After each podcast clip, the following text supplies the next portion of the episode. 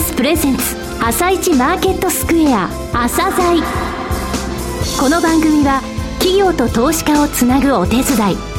プロネクサスの提供でお送りします。皆さんおはようございます。今野博明です。今日も昨晩の海外市場今日の見どころ注目の一社などを井上哲夫さんとともに紹介してまいります。えはじめに昨日の海外アメリカのマーケットから確認しておきますえニューヨークダウは72ドル49セント高の1万3954ドルえー、ナスダック指数は0.64ポイント安の 3153.66SP500 は7.66ポイント高の1507.84最後に為替はあ10銭円高ドル安の90円70銭から80銭といった水準でした。それではお話を伺ってまいります。MCP アセットマネジメント証券投資顧問部チーフストラテジストの井上哲夫さんです。井上さん、よろしくお願いいたします。はい、井上です。おはようございます。おはようございます。井上さん、ニューヨーク強いですね。強いですね。ただ、一部にこう、加熱感が出てるっていうのは声も聞かれてるようですけど、いかがでしょうか？そうですね。あの、RSI の14日ですけれども、これ昨日で94.6っていう数字になったんですね。はい、えー、100のうちの94.6、これ80以上で加熱感って言われるんですが、ただアメリカの場合ですね、加熱感がえー、を示すテクニカルが集まると、その後っていうのは結構まだ強い状態が続くことがあるんですね、はい、えー、後半の部分でそれを持ち上げますので、はい。はい。じゃあ、後ほどお伺いしていただきます。えー、この後は、プロネクサスが選び、井上哲夫がインタビューする個別銘柄紹介コーナー、朝鮮今日の一社です。朝鮮今日の一社。本日ご紹介する企業さんは、証券コード9006東証一部上場の京浜急行さんです。お話しいただきますのは、総務部長でいらっしゃいます、渡辺静義様です。本日はよろしくお願いします。よろしくお願いいたします。えー、ちょうど半年前、えー、ご出演いただきまして、この半年間、の、えー、京急さん、京急さんでよろしいですか、はい、京急さんの、はい、えー、最も大きいニュースと言いますとね、だから10月21日に、えー、京急蒲田駅付近の高架がついに完成、えー、同日にダイヤ改正を行ったことかと思われますが、このことについて教えていただけますでしょうか？はい。えー、こちらの事業は、えー、2000年から、えー、東京都が事業者となりまして行っておりました、えー、高架化工事でございまして、はい、えー、こちらが完成をいたしました。えー、これによりまして、えー、上下線すべて全線が高架になりましたので、はい、28箇所に及びました。踏切がこれゼロになりましたので、はい、えー、事故や交通渋滞がなくなりまして安全性が極めて向上いたしております。なるほど。あのこの踏切ってあのえー、地方の方もご覧になります、あの、箱根駅伝で、そうでございますね。ちょうどあの、駅通る時の踏切ですよね。はい、あの踏切はなくなってはい、あの、蒲田第一踏切というんですが、はい、こちらの方がなくなりましたんで、今回の箱根駅伝の方は非常にスムーズにランナーの方が走れたと思います。はい。これ、あの、一晩って言いますか、一夜にして変わったんですね。そうですね。えー、前日の、えー、最終電車が終わりました後に、えー、総勢1900名にわたりますスタッフで、えー、わずか4時間でですね、えー、切り替え工事を行いました。はい。で、あの、京急蒲田駅ですけれども、ホームの数っていうのは増えたんですよね。はい。あの、従来は3つのホームだったんでございますが、はい、えー、今度は二層構造になりまして、6つのホームを持つ非常に大きな駅に生まれ変わりました。はい。ニュース等でも出ておりましたけれども、ええー、続いてあの、ダイヤ改正の方なんですが、はい、はいこちらの方、羽田に向けての本数が増えたというふうに考えてよろしいでしょうか。はい、あの、品川都心方面から、はい、羽田に来る電車、それから横浜方面から羽田の方に直接乗り入れる電車、それぞれ、えー、海徳とエアポート急行という電車がございますが、はい、えー、こちらを従来よりも数的には倍の本数を運行しておりまして、はい、えー、昼間の時間帯ですと約10分ヘッドで1本ということでございますんで、えー、羽田に対する所要時間が非常に短縮になっております。よりスムーズになったということですね。はい、えー、所要時間が短縮は、えー、されて、えー、なおかつ本数も倍になったということですね。はい、今の羽田という、えー、言葉が出ましたが、えー、御社を語る際には欠かせないキーワードの第1番番目が羽田ですね。えー、前回、えー、ご紹介いたしましたけれども、通常電鉄会社さんにつきましては、地元沿線の人向けのですね、株主優待が多いのですけれども、御社はそれに加えて、また選択するという形でですね、え経営されている東京のホテルの無料宿泊券を株主優待として出されていらっしゃる。えまたですね、CM をですね、え九州とか北海道、えー鉄道はそこにはないけれどもそうですね。流してるとあのクリームシチューはいメインケースはい。ですね、えー、地方の株主にも配慮。また地方の株主を取り込むというですね、えー、そういう姿勢が伺えるんですがこれは羽田っていうのはやはりキーワードということですね。そうでございますね。はい、えー、羽田空港が、えー、2010年の10月に、えー、新滑走路ができまして、再国際化がなされました。はい、そね。えー、それに伴いまして、えー、当社線といたしましては、羽田へのアクセスを強化ということ、また、えー、国内の至るところからですね、羽田に集まっていただける、お客様に来ていただけるということがございますので、えー、そちらの利便を考えまして、えー、そのような対応をしてございます。はい、また、羽田の方が、えー、この3月からですね、国内線の発着の回数、こちらが年間で2万回増えます。はい、また国際線の方も、えー、来年になりますが、えー、発着本数が倍増するということでございますので、はい、えー、これからますます羽田空港利用のお客様がですね、増えてまいります。はい、そういったお客様に対しまして、えー、当社線、京急線を選んでいただけるようにですね、えー、万全の配慮を今、取ってるところでございます。そうですね。あの日経新聞の方のでですね、えー、ニュースソースで調べたんですが、はい、えー、御社ですね、国際線ターミナル駅を開業して、1日平均の乗降客数、はい、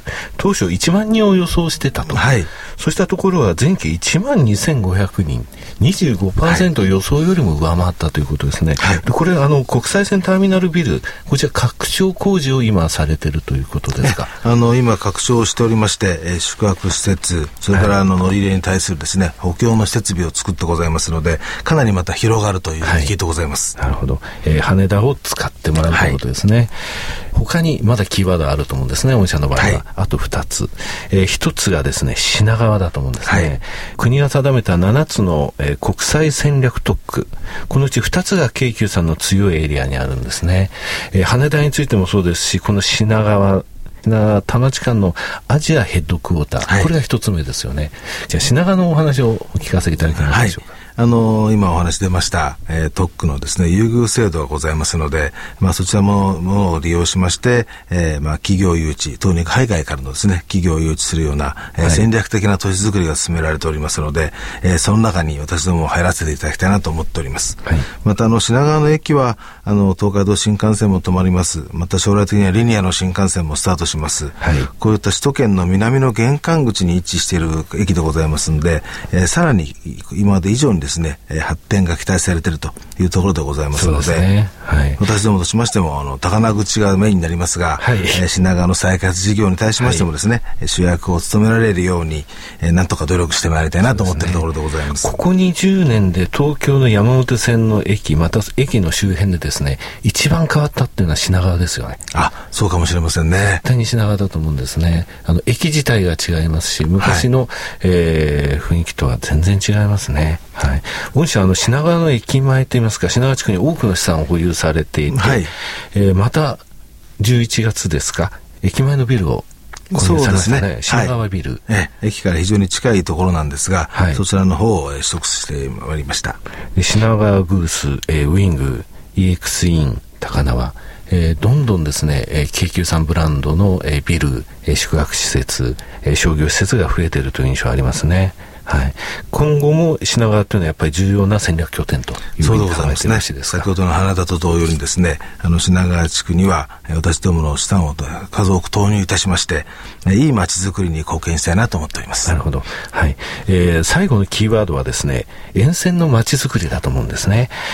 えー、2つの特区、そのうちの1つ、もう1つというのは、京浜臨海部ライフイノベーションというところですね。はい、えー、こちらのすぐ近くに御社は、えー、マンション今大きいのを建ててますね。あの大線の港町という駅なんでございますが、そ、ね、そちらの方に作っております。えー、マンションの名前はえー、リバリエと言いまして、ね、はい、川のイメージですね。はい。1棟については今、えー、もうすでに売っていて、はい、現在発売中でございます。はい、で、12月から2棟目 B 棟が、はい、出てるということですね。ねはい、えー、そこのことも含めてですね、えー、街づくり、それから先ほどのそのマンションの話とか、えー、ロングインタビューの方で、えー、詳しくお聞かせいただければと思います。はい、よろしくお願いいたします。えー、京浜急行さんですが、2月23日にラジオ日経とプロネクサスが共催する、えー、福岡で行われます IR イベントに参加されることは決定しております。えー、ホームページの方に告知を載せておきますので、えー、九州のリスナーの皆さん、ぜひ足をお運びください。えー、最後になりますが、リスナーに向けて一言お願いいたします。はい。えー、本日お話をさせていただきました羽田と品川、まあ、この2つを最重要戦略拠点と位置づけまして、えー、積極的な取り組みを行っていくことはもちろん、えー、川崎、横浜、また三浦半島までの沿線の発展、及び街づくりの中核企業となるべく、グループの企業価値の最大化を目指して事業を展開してまいりますので、どうぞこれからもよろしくお願いをいたします。渡辺様どうもありがとうございました。どうもありがとうございました。なお、今日の一社のロングインタビューは番組ホームページでお聞きいただけます。名機と呼ばれるあのロングセラーラジオ、ソニーの EX5 が装いも新たに再登場。高級感あふれる大型ボディに大音量スピーカーを搭載。